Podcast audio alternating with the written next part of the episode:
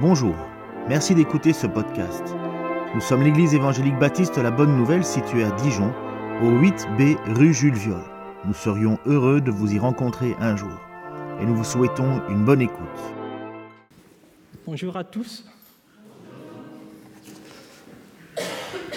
Donc, il y a belle lurette que nous avons commencé à parler des paraboles du royaume, du royaume des cieux. Et aujourd'hui, je, nous allons clôturer avec, cette, euh, avec la prédication d'aujourd'hui, nous allons clôturer cette série de sept paraboles du royaume avec la parabole du filet. La parabole du filet qui sous-tend l'idée d'un jugement. Nous sommes toujours dans le chapitre 13 de l'Évangile selon Matthieu. Nous avons commencé euh, avec les six premières paraboles. Et la première parabole qui a été étudiée, c'était la parabole du semeur. Cette parabole nous avait permis déjà de comprendre que le royaume des cieux, le royaume de Dieu ne sera pas accepté par tout le monde. Mais ce royaume doit continuer à faire son chemin au milieu des cœurs durs, au milieu des rejets, au milieu des oppositions. Et on avait, on avait vu que le royaume est venu dans le monde et il est annoncé par la parole. Il est annoncé par la parole du royaume, la parole de Dieu. Et ce qui était surprenant, c'est que cette parole avait un double effet. Un effet qui produit l'endurcissement de cœur pour euh, les incrédules, pour ceux qui ne sont pas appelés. Et la même parole était un moyen de grâce pour les disciples, pour ceux qui sont appelés, ceux qui appartiennent à, à Dieu. C'était un moyen de grâce. C'est cette explication que le Seigneur Jésus va donner à ses disciples quand ils vont nous dire, mais pourquoi il parle en parabole? Pourquoi parles-tu en parabole? Et puis nous avons vu comme deuxième parabole la parabole de l'ivraie et le bon gré, au travers de laquelle nous avons vu la cohabitation du royaume des cieux et le mal dans le monde. Et nous avons vu dans cette parabole que l'ennemi, c'est-à-dire le diable, avait sémé l'ivraie les fils du malin dans le champ de Dieu qui est le monde. Et les serviteurs du maître s'approchaient du maître pour demander Veux-tu que nous allions dans ce champ pour déraciner l'ivraie? Alors que le blé n'était pas encore mûri Le maître a dit Non, laissez-les croître ensemble jusqu'à la moisson. Au temps de la moisson, j'enverrai les moissonneurs, les anges qui vont venir séparer l'ivraie, c'est-à-dire les fils du malin, les fils du diable, avec le blé qui sont représentés par les fils du royaume, les fils de Dieu. Nous avons médité aussi sur la croissance du royaume avec la parabole de la graine de moutarde. Et il y avait déjà ces questions qui revenaient. Le royaume n'est pas accepté par tout le monde. Il y en a qui acceptent, d'autres qui rejettent. Et euh, dans le monde présent, on voit qu'il y a le bien et le mal. Mais comment ce royaume peut-il grandir? Et le Seigneur donne l'encouragement, ne négligez pas les petits commencements. Même si le royaume a commencé de façon insignifiante, de façon minuscule, comme une petite graine de moutarde, il va connaître une croissance époustouflante. Donc c'était un encouragement pour nous, un encouragement pour les disciples de, de comprendre cela. Nous avons aussi médité sur euh, la parabole du levain qui nous parlait un peu de l'influence du royaume. Et on a vu les, instruments d'influence du royaume, euh, la parole de Dieu, les, fils du, royaume. Et on voyait dans la parabole du levain, en comparaison à la petite quantité du levain qui a un effet sur une grande masse de pâte. De la même manière, le royaume exerce son influence et rien ne peut arrêter le processus de croissance du royaume qui a déjà commencé. Le royaume continuera à grandir jusqu'à devenir une grande empire. Et le processus de croissance, personne ne peut le stopper. Donc c'était un encouragement pour nous. Et puis les deux derniers messages sur euh, les paraboles du royaume ont porté sur la parabole du trésor caché et la parabole de la perle de grand prix. Ces paraboles nous ont permis de comprendre que le royaume est inestimable. les deux paraboles ont, permis de, ont mis l'accent sur la valeur suprême du royaume qui vaut tout sacrifice. Et la parabole du trésor caché nous avait permis de voir que le royaume est un trésor inestimable. Le royaume est un trésor, il est caché, mais pourtant c'est le plus grand trésor. Et dans la parabole de la perle de Grand Prix, nous avons vu que Christ, Jésus-Christ, était cette perle de Grand Prix. Et en la possédant, en le recevant comme Seigneur et Sauveur, nous avons suffisamment tout pour être heureux dans le, dans le siècle présent, même dans le siècle à venir. Et c'était pour nous un encouragement. Dans les deux paraboles qui, mettaient l'accent sur la valeur du royaume, le royaume vaut infiniment tout ce que nous pouvons posséder dans ce monde. Donc il y, avait il y, avait une invitation que le Seigneur nous donnait au travers de ces deux dernières paraboles, de, de renoncer à tout ce qui ne rassasie pas pour trouver sa joie dans le Seigneur, trouver sa joie dans le, royaume de Dieu, qui est présent dans sa forme spirituelle, mais qui est à venir dans sa forme euh, physique, le royaume de Dieu qui est le déjà et le pas encore. Donc on voit déjà une nette amélioration nous avons commencé par euh, euh, le début, le commencement du royaume. Le royaume vient dans le monde, il est annoncé par la parole. Et puis nous avons vu la croissance du royaume comme la graine de moutarde, la parabole de la graine de, moutarde, le royaume croît, et la parabole du levain qui fait lever toute la pâte, la croissance du royaume. Nous avons vu la valeur suprême du royaume. Aujourd'hui, nous allons clôturer cette série de sept paraboles avec la fin du royaume présent. C'est ce qu'on appelle encore la consommation du royaume. Et pour ce faire, je vais vous inviter à lire la parole de Dieu qui se trouve dans Matthieu le chapitre 13. On va lire les versets 47 à 52.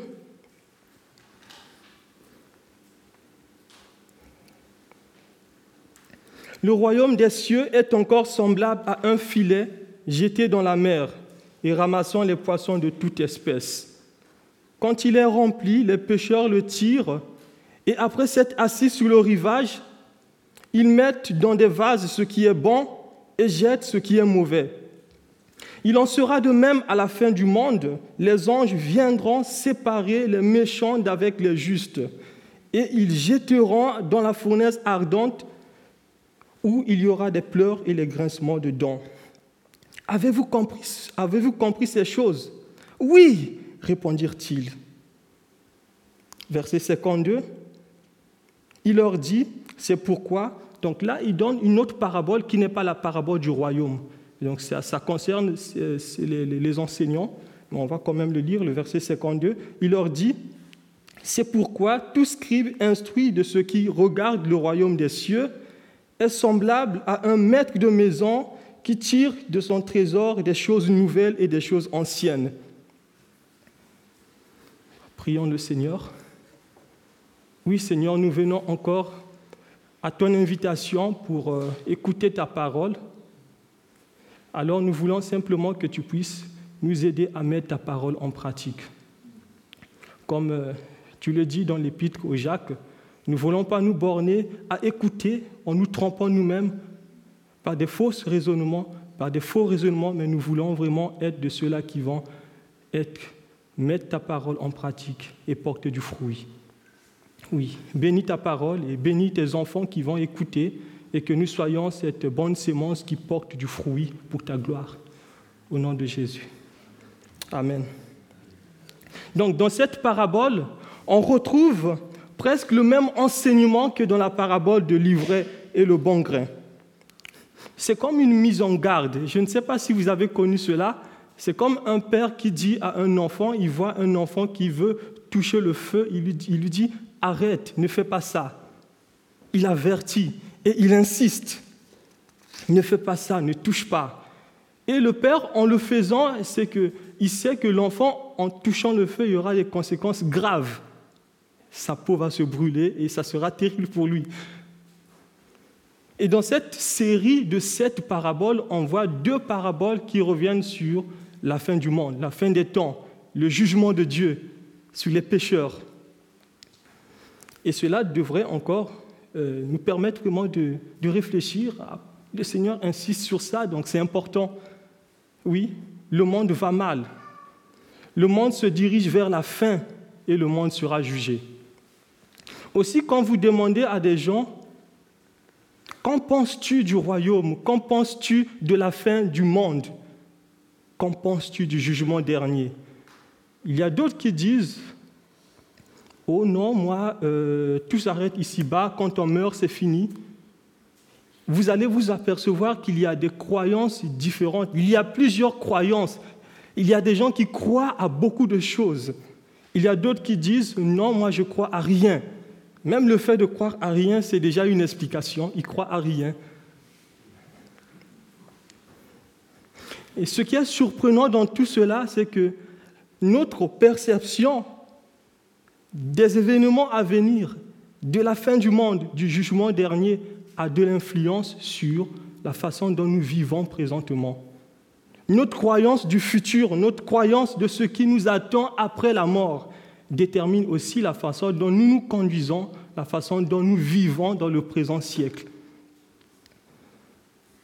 Donc cette parabole nous, permet vraiment de méditer sur la fin du monde. Je vais vous proposer qu'on puisse comprendre cette parabole au travers de trois points. On va commencer par euh, l'activité des pêcheurs, le tri des poissons. On va insister sur le tri des poissons en premier point. Et en deuxième point, on verra comment le Seigneur utilise le tri des poissons, euh, l'image du tri des poissons, pour parler du jugement dernier, la séparation des pécheurs avec les justes. Et puis en troisième point, nous allons voir le châtiment, c'est-à-dire le, châtiment éternel des méchants. Voilà ce que nous avons sur le menu. Donc le premier point, allons-y sur euh, le tri des poissons. Comme le Seigneur le fait dans les paraboles précédentes, une parabole, c'est justement une histoire racontée le long d'eux. Donc le Seigneur, il prend un exemple tiré de la vie courante de l'époque pour faire passer un message spirituel. Et là, le Seigneur, il, raconte une histoire, il, se sert de l'activité des, des, pêcheurs, ce que font les pêcheurs. Au verset 47 à 48, la Bible, il est dit dans le texte que nous venons de lire, le royaume des cieux est encore semblable à un filet jeté dans la mer et ramassant les poissons de toute espèce. Quand il est rempli, les pêcheurs le tirent et après s'être assis sur le rivage, ils mettent dans des vases ce qui est bon et jettent ce qui est mauvais. Jésus prend là l'image de ce qui était de la Palestine, de la vie courante de l'époque. Il prend là ce qui était commune, de ceux qui vivaient en proximité du lac de Tibériade ou de la mer de Galilée. Donc, il y avait beaucoup d'activités de pêche. Et à cette époque, la pêche était même, était même l'industrie principale de, de ses habitants. Donc, plusieurs personnes vivaient de la pêche. Si vous vous rappelez, il y a même certains disciples, alors qu'ils étaient dans leur train-train quotidien, ils étaient dans les activités de pêche, le Seigneur va les appeler, venez, suivez-moi, et je vous ferai pêcheurs d'hommes. Et ça, on le voit comme avec Simon-Pierre, et André, son frère, qui jetait le filet, qui jetait le filet sous la mer. Dans Matthieu 4, 18 à 19, 18 à 22, le Seigneur dit Suivez-moi et je vous ferai pêcheurs d'hommes. Donc, sur la mer de Galilée, les pêcheurs utilisaient plusieurs méthodes de pêche. Il y avait cette méthode qu'on appelle la pêche à la ligne, la pêche à la ligne et à. Cette méthode permettait d'attraper un poisson, euh, un poisson à la fois. Si vous vous rappelez encore, c'est d'ailleurs cette méthode que le Seigneur va demander à Pierre de pratiquer quand il avait besoin d'argent pour payer l'impôt du temple. Dans Matthieu 17, 24 à 27, il va dire à Pierre, descends donc du lac, Lance, lance ta ligne à eau, attrape le premier poisson qui mordra et ouvre-lui la bouche, tu trouveras une pièce d'argent. Prends-la et donne-la aux agents en paiement de l'impôt pour nous, pour nous deux.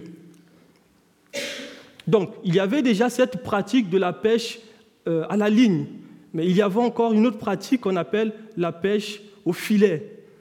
Donc, il y avait, cette pêche au filet pouvait se faire au travers de petits filets qu'une personne pouvait lancer et tirer pour avoir des poissons. Euh, c'est un peu ce que nous avons euh, vu quand Jésus a appelé André. Simon était avec André. C'est André qui jetait le filet quand il a demandé de le suivre. Donc il y avait cette pêche à filet, à petit filet qui pouvait se faire par une personne, qui, une personne pouvait lancer le filet. Et il y avait une autre catégorie, euh, une autre façon de pêcher, c'était la pêche au grand filet. Et cette pêche au grand filet mobilisait euh, une équipe de plusieurs personnes. Il fallait, il fallait des hommes pour, euh, pour former vraiment, euh, pour jeter un grand filet, et puis quand, quand, quand, il y avait des poissons, de tirer ensemble, de ramener, d'utiliser même les barques et, de ramener le filet jusque sur le rivage. Et je pense que c'est cette, cette pratique que le Seigneur fait allusion dans, dans cette parabole. Donc ce filet permettait à rien de s'échapper. Donc ce filet balayait tout ce qu'il trouvait, tout ce qui se trouvait à son passage. Donc ce filet pouvait euh, prendre euh, des poissons de plusieurs, euh, plusieurs sortes. Ce filet pouvait prendre même les, ordures, les, morceaux de bois qui étaient jetés par des pêcheurs qui étaient dans le bateau. Donc il ramassait tout ce qui se trouvait sur son rivage, sur, son passage. Et ce filet pouvait également prendre des mauvaises herbes euh, et, aussi d'autres catégories de poissons qui n'avaient pas d'écailles, qui étaient des poissons impurs, conformément à la loi mosaïque. Donc, puisque le filet attrapait tout, c'est seulement lorsque les pêcheurs juifs se trouvaient sous le rivage qu'ils pouvaient faire le tri. Faire le tri en, en mettant dans des vases ce qui était des bons poissons en jetant des rebuts, tout ce qui était des ordures, et en jetant les poissons qui n'avaient pas d'écailles et d'autres euh, poissons marins que les, Juifs ne mangeaient pas. Donc il y avait déjà cette, euh, cette séparation dans, euh, la pratique de la pêche. Le deuxième point qu'on voit, c'est que le Seigneur dit dans cette parabole que ce tri symbolise le jugement de Dieu le verset 49. Cette séparation des poissons, cette séparation entre les bons poissons et les mauvais, euh, représente justement le tri des hommes, le jugement de Dieu à la fin des temps, la séparation des justes d'avec des méchants. Nous arrivons enfin au cœur même de la parabole. Là, on voit le cœur de la parabole. Comme on sépare les bons poissons d'avec des mauvais pour deux destinations différentes, il en sera de même à la fin des temps. Les anges viendront séparer des méchants d'avec les justes. Verset 49. En regardant cette parabole, avec, euh, on voit qu'il y a beaucoup de similitudes avec la parabole de l'ivraie et le bon grain. Dans la parabole de l'ivraie et le bon grain, il fallait attendre la moisson pour séparer le blé avec l'ivraie, les, les, pécheurs avec les, justes. Et là, dans cette parabole du filet, on attend, on finit la pêche, que le filet arrive sur le rivage pour séparer justement des bons poissons avec les mauvais poissons. Même chose, séparer à la fin des temps les justes avec des méchants ou des pécheurs. Donald Carson dit ceci la parabole de l'ivraie se concentre sur la période du règne de Dieu pendant laquelle l'ivraie cohabite avec le blé et l'ennemi a de grands pouvoirs. Et la parabole du filet décrit la situation qui existe au moment du jugement dernier. Le royaume englobe des bons poissons et des mauvais poissons. Un seul dernier coup de filet permet de les trier. La Bible dit que le jour du Seigneur viendra comme un voleur. La Bible dit aussi que le jour du Seigneur viendra comme un filet et nous demande de veiller, nous demande de prendre garde à nous, de veiller, d'être vigilants. Luc 21, 31 à 35 dit ceci. De même, quand vous verrez ces choses arriver, sachez que le royaume de Dieu est proche. Sachez que le royaume de Dieu est proche. Le royaume est présent. Il est en même temps à venir. Verset 32. Je vous le dis en vérité, cette génération ne passera point que tout cela n'arrive. Le ciel et la terre passeront, mais mes paroles ne passeront point. Prenez garde à vous-même de craindre, de crainte que vos cœurs ne s'apaisantissent par des excès de manger et de boire et par les soucis de la vie, et que le jour du Seigneur vienne sur, vous à l'improviste, car il viendra comme un filet, car il viendra comme un filet sur tout ce qui habite sur la surface de la terre. Un peu comme au temps de Noé. Au temps de Noé, les gens mangeaient, buvaient, se mariaient, ils mariaient leurs euh, enfants, ils ne s'en souciaient pas de Dieu, ils vivaient sans Dieu. C'était la fête jusqu'au jour où Noé entra dans l'arche.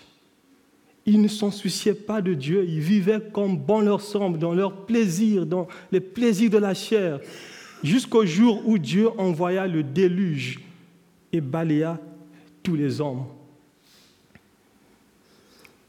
Et dans le texte que nous venons de lire, il y a cet effet de surprise. Le jour du Seigneur viendra comme un voleur, à l'improviste. Et Jésus nous demande de veiller.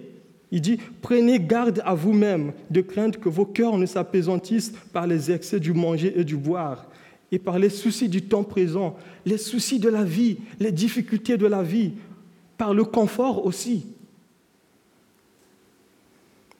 Ne pas être surpris par l'avènement du Seigneur. La Bible dit dans 2 Pierre 3, 10 que le jour du Seigneur viendra comme un voleur il y aura l'effet de surprise, raison pour laquelle que la Bible nous demande de veiller, de prendre garde, de se préparer, de préparer le jour du Seigneur, de se sanctifier. Dans cette parabole, le monde est comparé à une vaste mer. Le monde est vu comme la mer. Et tous les humains, les hommes comme les femmes, sont vus comme des poissons.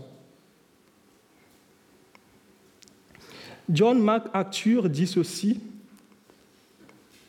Le filet du jugement de Dieu se déplace silencieusement dans la mer de l'humanité et amène tous les hommes vers les rives de l'éternité pour une séparation finale vers leur destinée ultime. Les croyants vers la vie éternelle et les non-croyants vers la condamnation éternelle, c'est-à-dire la séparation éternelle avec Dieu le filet du royaume vient sur toute la face de la terre et personne n'y échappera. Aujourd'hui, certaines personnes n'ont aucun respect de Dieu. Aujourd'hui, certaines personnes ne considèrent, ils n'ont aucun intérêt pour l'Église. Ils n'ont aucun intérêt pour les choses du royaume. Et ces personnes, ils pensent que le fait que ces choses ne les intéressent pas et que ça ne les concerne pas, je connais mon, ancien pasteur de l'église où je venais, il disait souvent euh, cette citation Nous ne faisons pas tous de la politique, mais nous subissons tous l'effet de la politique. Le royaume de Dieu vient et tous les hommes sont concernés, même ceux qui ignorent l'existence du royaume, même ceux qui écoutent la parole du royaume même ceux qui écoutent la parole de Dieu, mais qui vivent comme bon leur semble. Le royaume de Dieu vient et tous les hommes auront à rendre compte à Dieu. Oui, c'était important que le Seigneur révèle ces choses aux disciples. Les disciples ne connaissaient pas, ils, n'avaient pas une certaine connaissance du royaume. Ils ne croyaient pas que dans le royaume, il pouvait, y avoir, dans le royaume présent, une cohabitation du bien et du mal. Les, Juifs avaient une, certaine attente du royaume. Ils attendaient un roi qui les délivrerait de la domination des, Romains. À l'époque, à l'époque là, Israël n'était plus un pays comme on le connaissait au temps de David. C'était une province qui était sous la domination des Romains. Et dans la tête des, Juifs, ils attendaient que le royaume arrive, que le royaume vienne et que le tri soit fait, la séparation de, ceux qui appartiennent à Dieu avec ceux qui n'appartiennent pas à Dieu, que les ennemis soient renversés. Les Juifs pouvaient même s'inspirer du prophète Agé, dans Agé 2, 21 à 22, où l'Éternel dit, l'Éternel déclare, Agé 2, 21 à 22, l'Éternel adressa la parole à Agé une seconde fois. Le 24e jour du mois, en ces termes, dit à Zorobabel, gouverneur de Juda, j'ébranlerai le ciel je branlerai la terre, je rétablirai les trônes des royaumes, j'anéantirai les puissances des royaumes païens, et je, et je ferai culbuter les chars de guerre de ceux qui et ceux qui les conduisent. Les chevaux tomberont, leurs cavaliers s'entretueront. Ils attendaient le royaume. Le royaume est venu dans sa forme spirituelle et le royaume vient dans sa forme physique. Les disciples attendaient que le tri se établisse dès la première venue du royaume. Le Seigneur dit non, attendez que le filet arrive sur le rivage pour faire le tri, séparer des bons poissons des mauvais poissons. Un peu comme dans la parabole de l'ivraie où les disciples voulaient arracher déjà le blé de, de l'ivraie alors que ce n'était pas encore le temps de la moisson. Et là, les disciples, c'est comme s'ils veulent déjà faire le tri alors que le filet encore de la mer. Attendez, attendez, attendez justement que cela arrive sur le rivage. Attendez la fin des temps pour qu'il y ait cette séparation. Alors nous abordons notre troisième point, le jugement des méchants. Le jugement des méchants. Comme on sépare des bons poissons d'avec des mauvais poissons pour deux destinations différentes. Il en sera de même à la fin des temps, le verset 49. Les anges viendront séparer les méchants d'avec les justes, verset 50, et ils jetteront dans la fournaise ardente où il y aura des pleurs et des grincements de dents. Le jugement final est comparé dans cette parabole au tri de poissons, à la séparation entre les bons poissons et les mauvais poissons. C'était important pour les pêcheurs juifs de faire le tri, parce que les juifs ne mangeaient pas tous les poissons de la mer. Donc Jésus montre déjà que de la même manière que ces pêcheurs font le tri, moi aussi, à la fin des temps, je ferai le tri pour prendre ceux qui m'appartiennent et ceux qui ne m'appartiennent pas de côté à l'enfer. Lévitique 11, 9 à 12 dit, Voici les animaux dont vous mangerez parmi tous ceux qui sont dans les eaux. Vous mangerez de tous ceux qui ont des nageoires et des écailles et qui sont dans les eaux, soit dans les mers, soit dans les rivières. Mais vous aurez en abomination tous ceux qui n'ont pas des nageoires et des écailles, parmi tous ceux qui se meuvent dans les eaux et ce qui, euh, ce est vivant dans les eaux, soit dans les mers, soit dans les rivières. Vous les aurez en abomination, vous ne mangerez pas leur chair et vous, aurez, en abomination leur corps mort. Vous aurez en abomination tous ceux qui, dans les eaux, n'ont pas de nageoires et des écailles. Donc là, on comprend déjà qu'il y avait des poissons qui étaient vus comme impurs. Donc la loi permettait déjà à cette époque aux pêcheurs juifs de faire la différence entre bon poisson pour manger, mauvais poisson de côté, impur. Donc, ce tri est utilisé dans cette parabole comme l'image du jugement dernier, l'image du jugement à venir, l'image de, la fin des temps. Le temps viendra où Dieu sifflera la fin du match. Pour le moment, tout se joue. Les gens peuvent encore choisir entre deux équipes, entre Dieu et Satan, le diable. Le fait de ne pas choisir, c'est le diable. Il n'y a que deux chemins. Le temps viendra où Dieu sifflera la fin du match et ça sera la joie pour les élus, la joie pour ceux qui appartiennent à Dieu. Et ça sera des pleurs et des grincements de dents pour ceux qui n'appartiennent pas à Dieu, ceux qui ne seront pas sauvés. Pendant ce jour, ceux qui auront été l'objet de l'attention de Dieu, alors ceux qui n'ont pas été l'objet de l'attention de Dieu, ils feront l'objet de, son attention et de son jugement. La Bible dit dans Daniel 12, 2 à 3, Plusieurs de ceux qui dorment dans la poussière de la terre se réveilleront, les uns pour la vie éternelle et les autres pour l'opprobre, la honte éternelle. Ceux qui auront été intelligents brilleront comme la splendeur du ciel, et ceux qui auront enseigné la justice à la multitude brilleront comme les étoiles à toujours et à perpétuité on voit dans ce passage le tri, le tri ultime qui est binaire. Soit on est juste ou on est pécheur ou méchant. Soit on appartient à Dieu pour régner avec Christ pour l'éternité, ou on n'appartient pas à Dieu pour une destination finale, l'enfer, le châtiment éternel.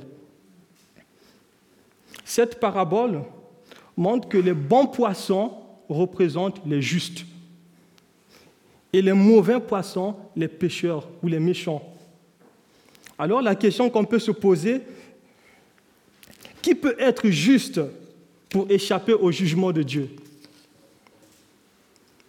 La Bible dit de nature, tous les hommes sont pécheurs. De nature, tous les hommes sont méchants. Ça, c'est ce qu'on appelle par le péché originel. Romains 5, 12 nous dit, comme par un seul homme le péché est entré dans le monde, et par le péché la mort. Et ainsi la mort s'est étendue sur tous les hommes parce que tous ont péché. Parce que le premier homme a péché, tous les hommes ont péché. Adam était, était, représentait la race humaine. Adam a échoué, il a péché, il a désobéi à Dieu. Alors, nous tous, nous sommes les descendants d'Adam, tous les humains sont les descendants d'Adam, ils sont d'origine, par nature, des pécheurs en route pour l'enfer, séparés de Dieu. C'est ce que veut dire ce passage. Et Dieu fait le, diagnostic pour voir est-ce que le juif est juste, est-ce que le païen est juste, est-ce que l'homme est juste? Romains 3, 10 dit Il n'y a point de juste, pas même un seul. Nul n'est intelligent, nul ne cherche Dieu. Tous sont égarés, tous sont pervertis. Il n'en est aucun qui fasse le bien, pas même un seul. De nature, tous les hommes sont pécheurs et doivent mériter. Ce qui mérite, c'est le jugement de Dieu, le châtiment de Dieu, la colère de Dieu, l'enfer.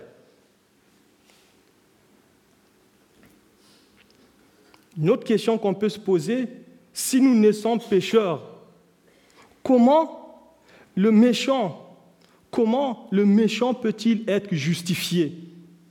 Comment pouvons-nous devenir justes pour ne pas être jetés dans la fournaise ardente? La Bible répond à cette question, c'est par la foi en Jésus-Christ. C'est par la grâce souveraine de Dieu qu'on est justifié. Éphésiens 2.8 dit que c'est par la grâce que vous êtes sauvés, par le moyen de la foi. Et cela ne vient pas de vous, c'est le don de Dieu. Ce n'est pas par les œuvres afin que personne ne se glorifie. Donc ce, passage montre très bien qu'on ne devient pas juste devant Dieu par l'obéissance au commandement, par les bonnes œuvres. Personne ne peut devenir juste devant Dieu par mérite. C'est par grâce.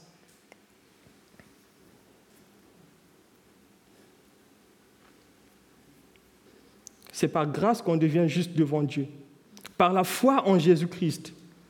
Celui qui place sa confiance en Jésus, Dieu lui impute la justice de Christ. Dieu le déclare juste. La Bible dit que Jésus est mort pour nos péchés et il est ressuscité pour notre justification. La justification montre en fait notre statut devant Dieu. Jésus-Christ est ressuscité pour que nous soyons déclarés justes devant Dieu. Et celui qui place sa confiance en Jésus, il est déclaré juste. Il n'y a pas un autre moyen. Dans cette parabole, les justes sont considérés comme des bons poissons, et les fils du royaume, ceux qui sont nés de nouveau, ceux qui ont reçu cette grâce, accepté l'évangile, la bonne nouvelle du royaume, ceux qui ont reçu un nouveau cœur, un nouveau esprit, Ézéchiel 36, 26. Ceux qui ont placé leur confiance en Jésus, mort et crucifié, mort, crucifié, ressuscité pour nous. Dieu les impute la justice de Christ. Et là, on voit le contraste. Le contraste, c'est que les méchants sont considérés comme des malins, les fils du, diable, les livrés, tous ceux qui sont restés dans leur état naturel. Le verset 50 décrit l'ultime jugement des méchants. Tous les, tous les pécheurs seront jetés dans la fournaise ardente, où il y aura des pleurs et des grincements de dents. Il s'agit là de l'enfer, en fait, du lieu de séparation éternelle avec Dieu, le lieu que Dieu a préparé pour le diable et ses démons. Certains pensent que l'enfer est un lieu de repos, un lieu où les gens auront à choisir encore à, à aller faire le vélo ou faire des activités. Et d'autres disent, vaut mieux être en enfer que de servir au paradis. C'est une folie en fait. L'enfer est un endroit terrible, un endroit de tourment, de souffrance épouvantable. Luc 16, 19 à, 26 nous montre, le, nous montre en fait une vie sans Dieu, la fin d'une vie sans Dieu. Il y avait un homme riche qui était vêtu de pourpre et de fin lin, et qui chaque jour menait joyeuse et brillante vie. Il vivait sans Dieu. Un pauvre nommé Lazare était couché sur la table, couvert d'ulcères, et désirait se rassasier des, des, miettes qui tombaient sur la table du riche. Et même les chiens venaient encore lécher ses ulcères. Le pauvre mourut et fut porté par les anges dans le sein d'Abraham. Il était connu de Dieu. Et tandis qu'il était, le riche mourut aussi, et il fut enseveli. Dans le séjour des morts, il leva les yeux, et tandis qu'il était en proie au, tourment, le riche dans en enfer, il souffrait cruellement. Il vit de loin Abraham et Lazare, qui étaient connus de Dieu il il cria, Père Abraham, aie pitié de moi. Et envoie Lazare pour qu'il trempe le bout de son doigt, juste le bout de son doigt, dans de l'eau et me rafraîchisse la langue, car je souffre cruellement dans cette flamme. Cette histoire montre que l'enfer est un lieu épouvantable. Matthieu 8, 12 compare l'enfer justement aux ténèbres du dehors, le lieu où il y aura des pleurs et des grincements de dents. L'enfer est vu aussi comme la géhenne. L'enfer, ce n'est pas rassurant, ce n'est pas un lieu rassurant. Aujourd'hui, Dieu tend encore la main aux pécheurs. Dieu a prouvé son amour envers nous en envoyant son Fils Jésus.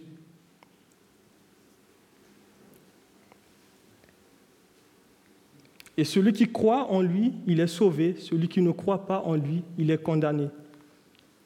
Dieu dit dans Ézéchiel 18, 23, Pensez-vous que je prenne le moindre plaisir à avoir, à voir mourir le méchant? demande le Seigneur. L'Éternel dit non. Mon désir n'est pas qu'il meure.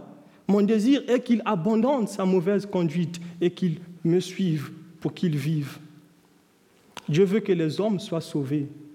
Et si l'homme ne, veut pas, si l'homme refuse la grâce de Dieu, il va alors boire la coupe de la colère de Dieu et de sa justice. La fin de la parabole. Avez-vous compris ces choses? Demande Jésus à ses disciples. Avez-vous compris le sens de ces paroles?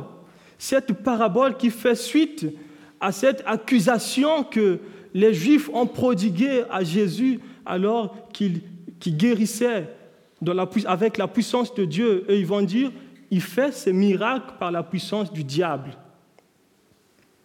Et Jésus va leur dire, vous avez commis un péché impardonnable, le blasphème contre le Saint-Esprit. Avez-vous compris ces choses? Avez-vous compris que le royaume est venu dans le monde et il est annoncé?